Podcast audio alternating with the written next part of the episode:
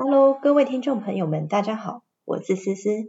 您现在所收听的节目是《张李莫府三千岁造咖》。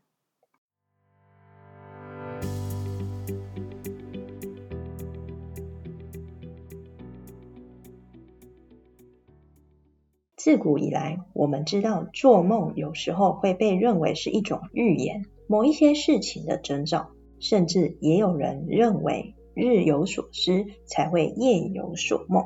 至于做梦是怎么产生的呢？有心理学家是认为是潜意识的关系。人类呢，大脑在睡觉的时候会处理一些资讯，才会产生梦境。但是今天思思要跟大家分享的，则是一则非常神奇的经历，也就是一群人在经历一场天灾，受到帮助之后。结果同时都梦到一样的梦境，究竟这一切是怎么回事呢？事情发生在二零一八年梅雨季，一场致命性的天灾——超大豪雨，猛烈冲击南台湾，尤其是嘉义县这一带，许多地区淹水灾情，农业损失相当惨重。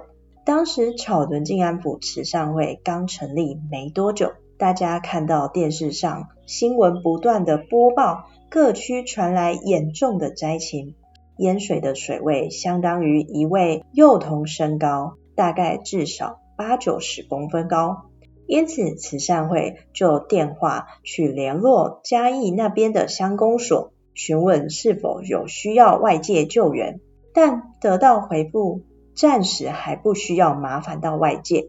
不过，慈善会向张李莫府三千岁王爷请示，说明灾情的状况。经过把关确定，王爷的意思坚持仍然得要派员救助嘉义县。于是大家就想到嘉义县布袋镇的有功安南府，于是即刻联络庙方人员，询问他们有没有需要协助。当然，安南府的庙方人员回应就说。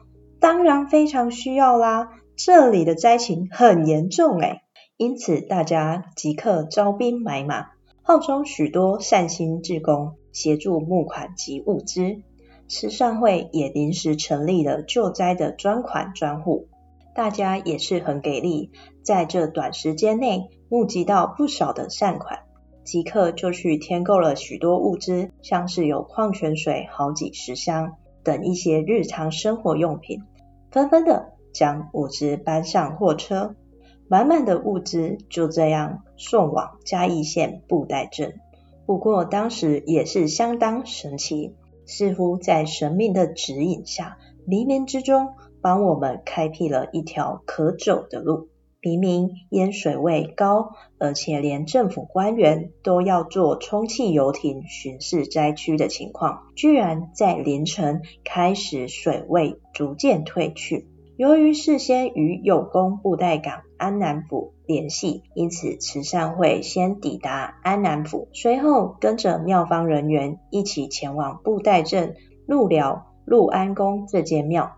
为何会前往那个地点呢？据了解，当时那边是灾害最严重的地方，而且村民的人口数也不多。此外，资源也是相当少的村落。